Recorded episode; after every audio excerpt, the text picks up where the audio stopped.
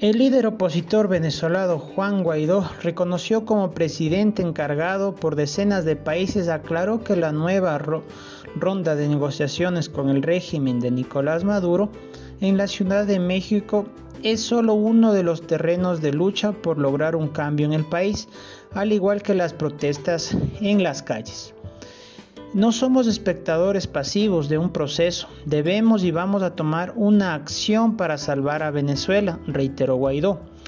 Eh, en el principal objetivo es alcanzar en las conversaciones son condiciones electorales para lograr elecciones presidenciales, parlamentarias libres y justas.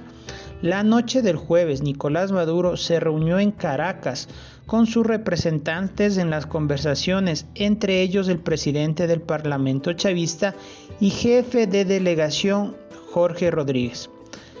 Eh, los diálogos son producto de mucho esfuerzo, de mucho trabajo, de mucha dedicación, de mucha paciencia, donde tenemos que tragarnos varios sapos con tierra incluida. ¿Por qué no lo hemos tratado por la paz? dijo el líder socialista. Eh, dijo en un video de Twitter que la agenda de esta ronda de conversaciones que empezaron la tarde de este viernes se extenderán hasta el domingo y, eh, desean mantener un diálogo eh, fructífero con el presidente Nicolás Maduro.